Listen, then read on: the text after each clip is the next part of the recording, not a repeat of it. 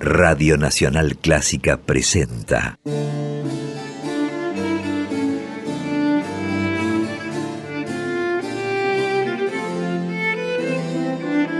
Clásica en La.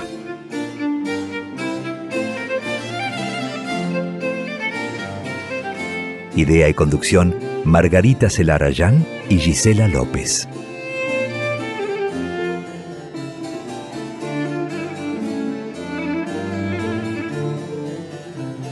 Hola, ¿cómo están? Comenzamos Clásica en La, este espacio que cada jueves dedicamos a las actividades, trayectorias, historias de compositoras y de directoras de todos los tiempos. Seguimos durante el verano de este nuevo año compartiendo programas grabados desde casa. Yo soy Margarita Celarayán y saludo a mi compañera, mi socia, coequiper Gisela López. ¿Cómo está Gisela?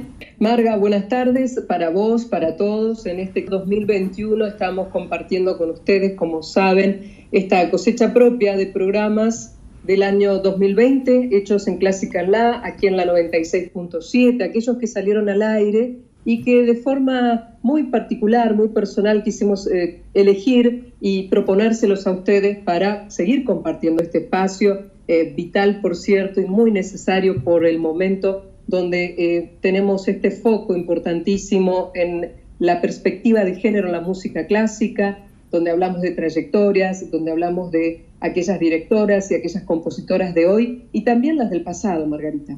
Sí, esa es la idea desde que comenzamos con este programa de marzo de 2020, visibilizar, poner en relieve la tarea, la actividad de compositoras y de directoras, en algunos casos relatando sus historias, en otros casos conversando con algunas de las que hoy están en actividad, compartiendo también actividades como congresos, concursos, simposios, iniciativas que tienen tienen que ver con justamente la visibilización de la actividad de las mujeres en el ámbito de la música clásica.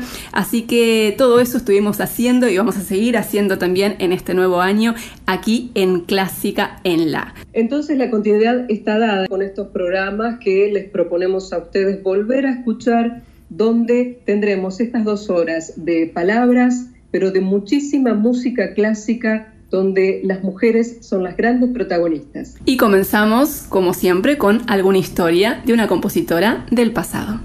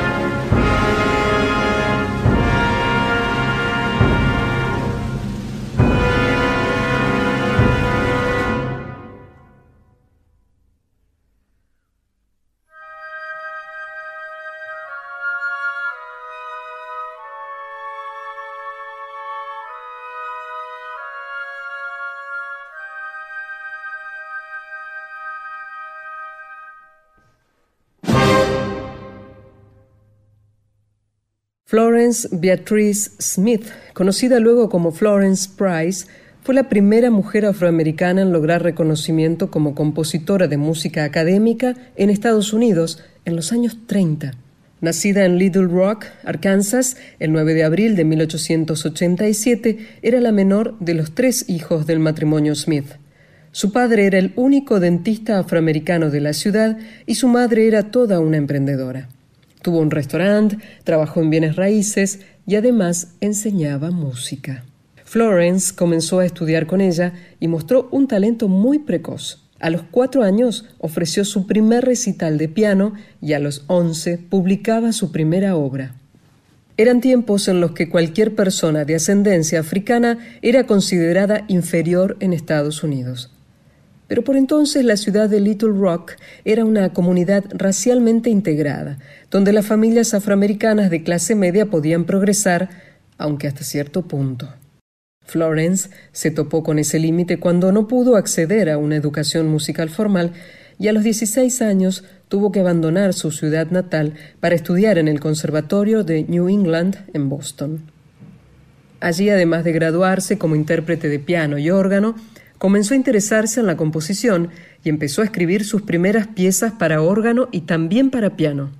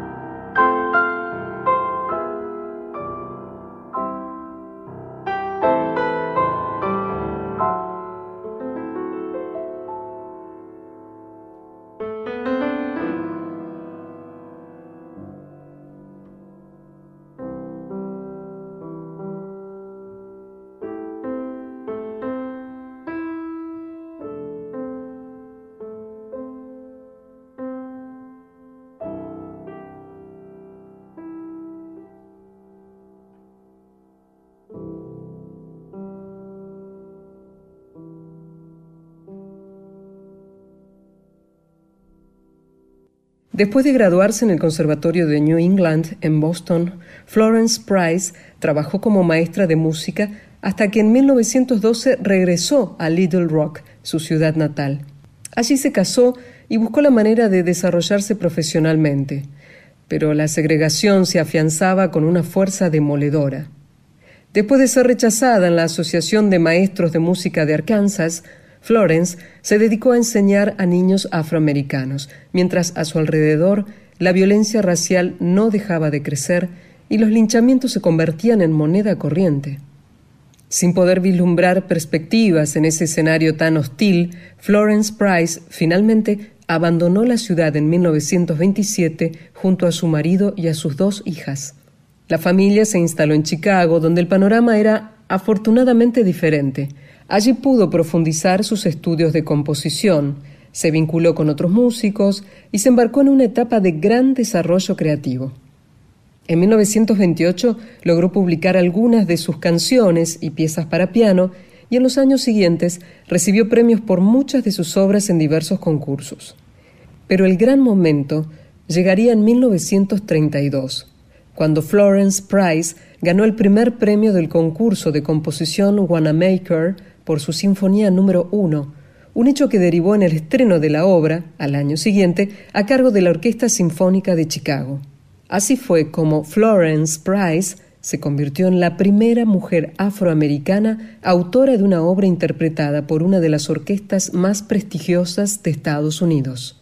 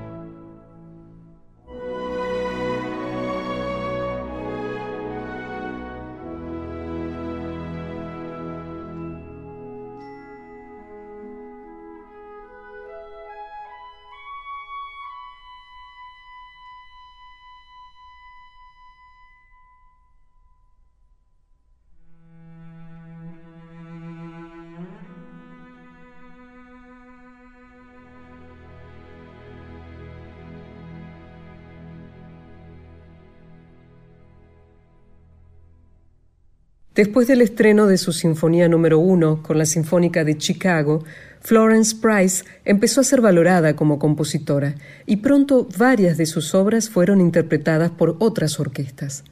También algunos cantantes célebres, como la contralto Marian Anderson, interpretaron algunas de sus canciones y arreglos de spirituals, pero no fue sencillo para Florence mantener a sus hijas después de su divorcio. Para subsistir trabajó acompañando películas mudas con música para órgano, escribió canciones populares con el seudónimo de DJ y orquestó arreglos para solistas y coros. Los obstáculos que a pesar del reconocimiento seguía encontrando en su camino llevaron a la compositora a escribir una carta a Serge Kusevitsky, el director de la Orquesta Sinfónica de Boston. En pocas líneas, Price sintetizó su situación. Tengo dos desventajas. Soy una mujer y tengo algo de sangre negra en mis venas. Lamentablemente la obra de una mujer suele ser prejuzgada por muchos como liviana, banal, carente de profundidad, de lógica, de virilidad. A eso agréguele la cuestión de la raza y entenderá algunas de las dificultades que una debe afrontar. Pero quisiera que me juzgaran solo por mis méritos. ¿Podría examinar algunas de mis obras? Kusevitsky no respondió, pero Florence nunca dejaría de componer.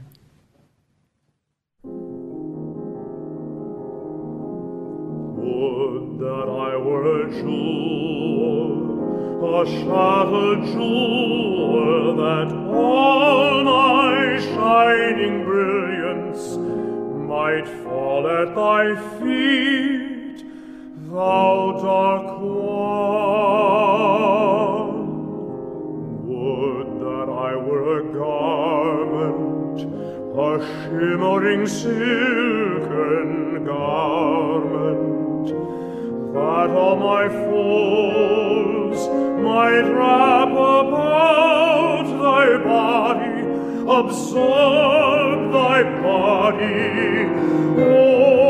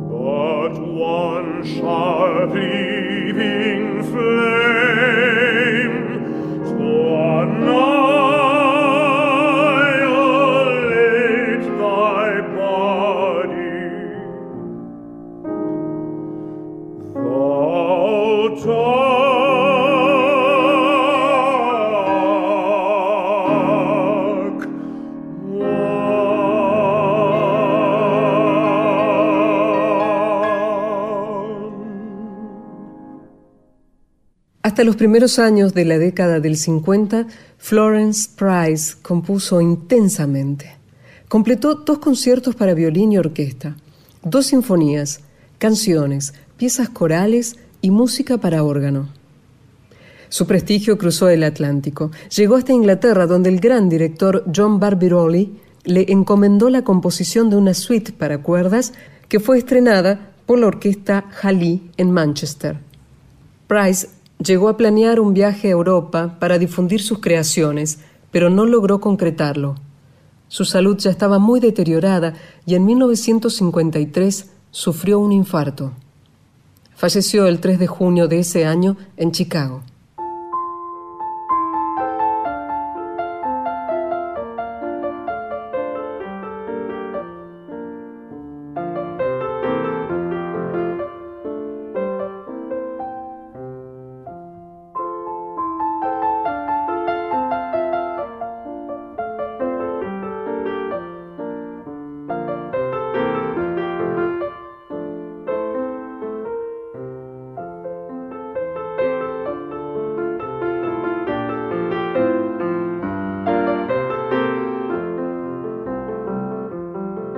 Florence Price compuso más de 300 obras, cuatro sinfonías, conciertos para piano y para violín, canciones, música de cámara, obras para órgano, piezas para piano y arreglos de spirituals.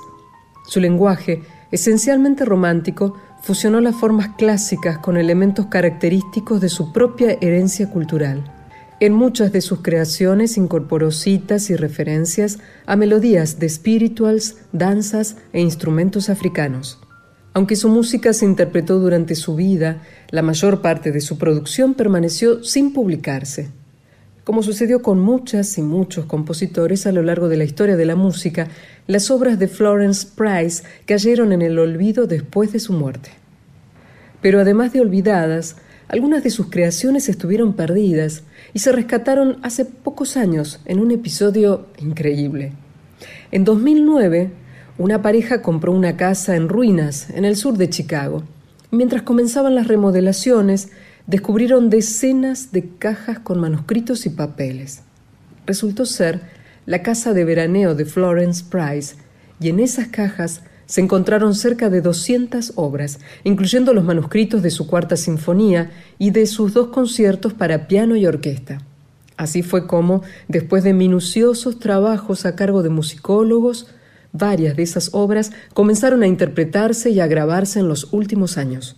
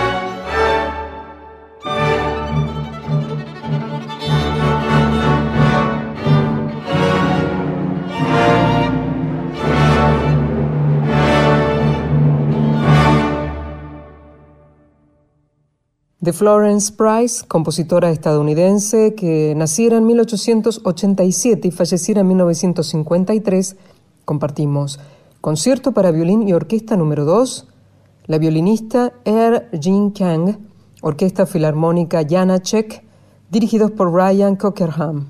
Y antes compartimos también de Florence Price, primer movimiento de la Sinfonía número 3, versión de la Orquesta Nacional de la BBC de Gales, dirigida por Valentina Pelleggi.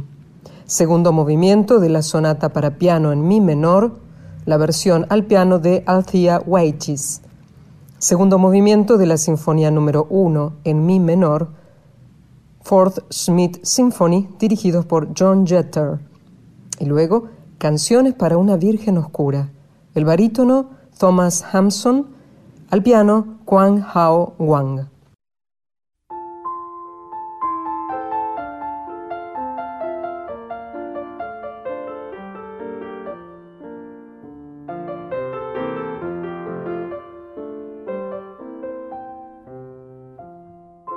A pesar de las dificultades que tuvo que afrontar a lo largo de su vida Florence Price, como nos contaba hace un rato Gisela López, esta compositora pudo encontrar en su camino algunas personas que la ayudaron enormemente y una de ellas fue Marian Anderson, la gran contralto afroamericana que fue muy amiga de Florence Price. Ellas se conocieron en los años 30, cuando Florence Price estaba empezando a darse a conocer como compositora y Marian Anderson solía incluir en el cierre de sus recitales un arreglo de un spiritual que realizó Florence Price, que es My Soul's Been Anchored in the Lord.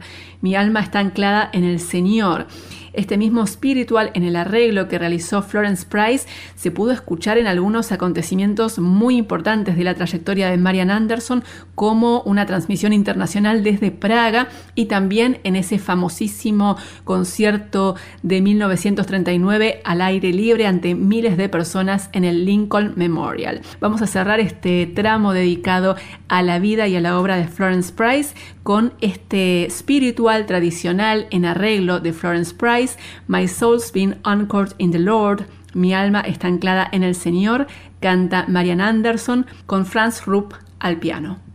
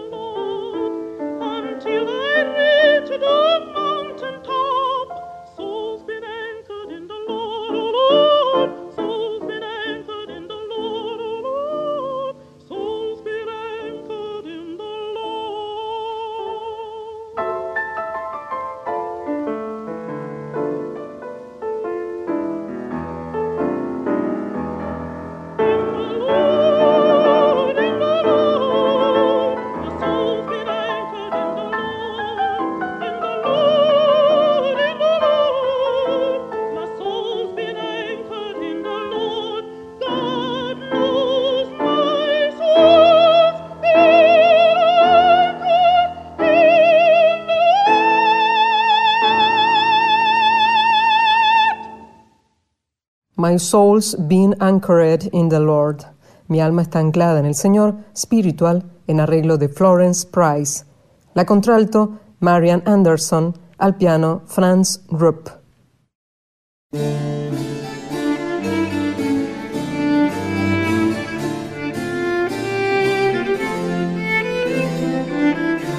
Verano 2021 y estamos con Clásica en la con estos programas ya emitidos de nuestra cosecha 2020 para disfrutar con vos este tiempo estival en Nacional Clásica la 96.7. Mi nombre es Gisela López y con Margarita Celarayán nos propusimos elegir aquellos contenidos que nos parecieron que quedaron muy bien al aire y que también tuvieron gran aceptación por parte de ustedes a través de las redes sociales. Y a ellas recuerdo, por si aquellos, aquellas que todavía no saben que pueden seguirnos, allí estamos en Twitter, en Facebook y también en Instagram, arroba en la clásica en Facebook, en Twitter y en Instagram. Y sabiendo que, pese a que estamos eh, en este periodo de verano, vamos a tratar de encontrar aquellos eventos, conciertos y algunas cuestiones que también pueden ser que ocurren a través de lo virtual, que se ha desarrollado en gran forma y vino para quedarse, eh, también que ocurren en todo el mundo, vamos a tratar de reflejarlo en estas propuestas que tenemos en las redes sociales. Y dicho esto, solamente te propongo empezar a compartir más música clásica.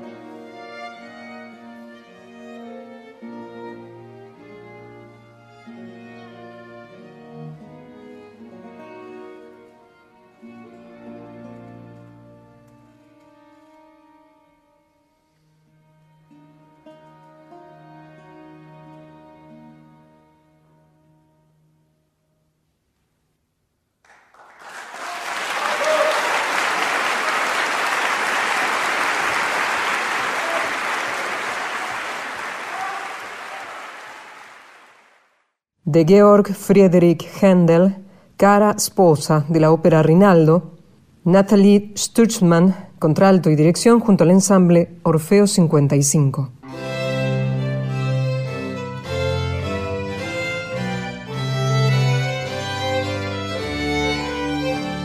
Y la directora invitada de Clásica en La en el día de hoy es Natalie Stutzmann, a quien conocimos como contralto hace algunas décadas, una de las contraltos más importantes de los últimos tiempos, versátil, carismática, exquisita, con una trayectoria impresionante, una discografía también muy amplia pero Natalie Stutzman hace algunos años empezó a dedicarse también a la dirección sin abandonar su actividad como cantante.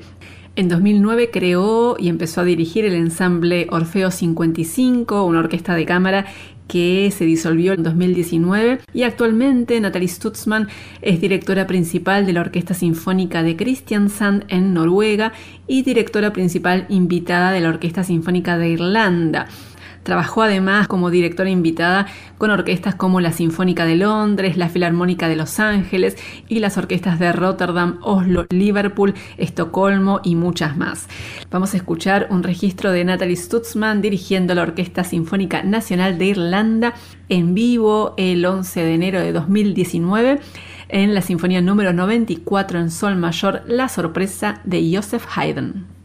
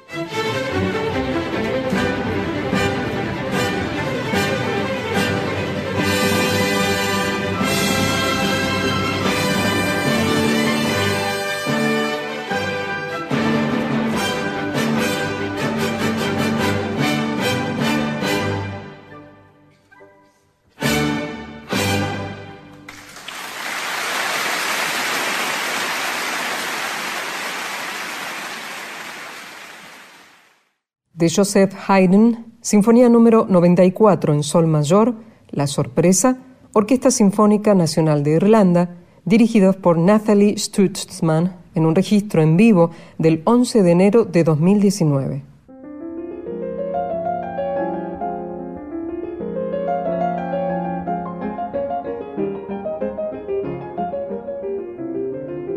En el tramo final de Clásica en la del día de hoy vamos a dedicarnos a compartir algunos registros discográficos recientes de obras de compositoras de la actualidad. Y vamos a comenzar con la compositora austríaca Olga Neuwirth, a quien ya nos referimos cuando anunciamos que recibió un premio muy importante en Alemania, el premio Schumann.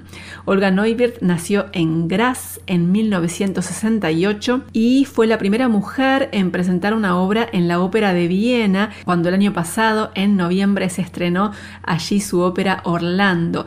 Es una de las compositoras más importantes de la actualidad, autora de música de cámara, de óperas, de otras obras para la escena y también de música sinfónica.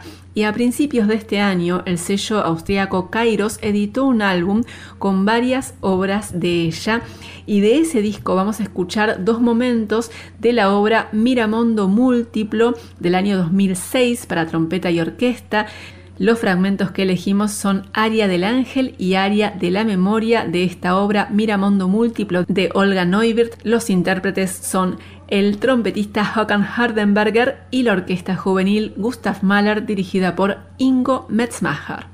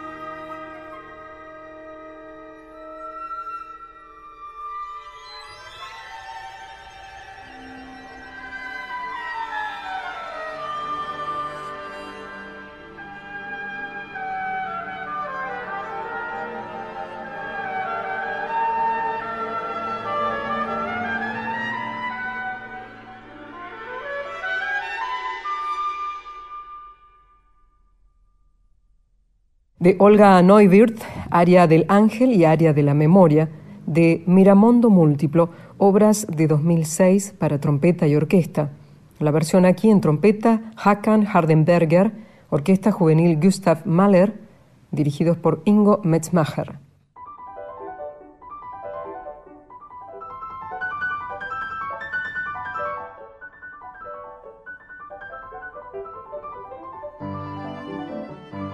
Seguimos compartiendo registros discográficos recientes de obras de compositoras de nuestro tiempo y ahora es el turno de Alicia Tercián, una de las grandes compositoras de nuestro país. A principios de este año el sello Navona Records editó un álbum con obras de Alicia Tercián el concierto para violín y orquesta y las tres piezas para cuarteto de cuerdas en arreglo para orquesta de cuerdas. De ese álbum vamos a escuchar las tres piezas para cuarteto de cuerdas, opus 5, sobre motivos folclóricos armenios. Es una obra de juventud del año 1955 de Alicia Tercián en arreglo para orquesta de cuerdas por la Orquesta Sinfónica Estatal de Siberia dirigida por Vladimir Lande.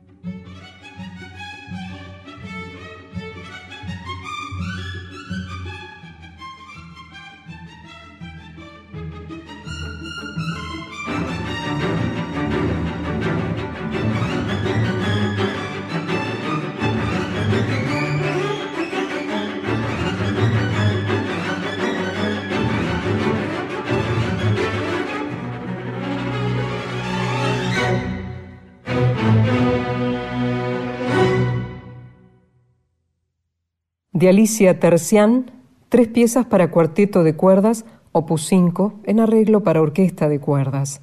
Orquesta Sinfónica Estatal de Siberia, dirigida por Vladimir Lande.